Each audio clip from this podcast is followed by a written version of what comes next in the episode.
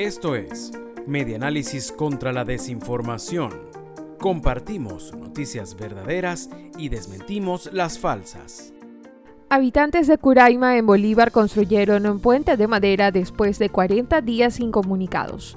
Después de más de un mes incomunicados por la caída del puente por donde atraviesa el río Puchima, en el municipio Padre Chien en Bolívar, habitantes del asentamiento campesino Curaima construyeron por cuenta propia dicho puente. Esto lo reseña el correo del Caroní.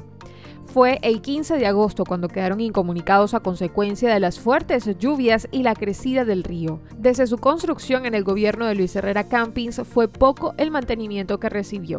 En otras oportunidades, los productores agropecuarios de la zona hacían reparaciones con madera, mismo material que junto a troncos de árboles usaron para volver a tener comunicación con la comunidad de El Palmar.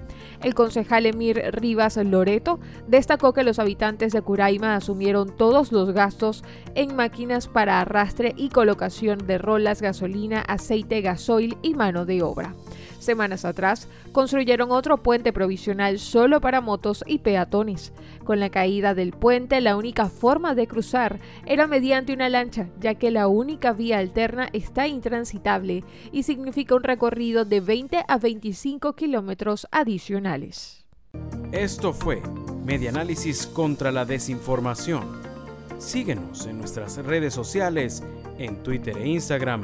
Somos arroba medianálisis e ingresa a nuestra página web www.medianálisis.org.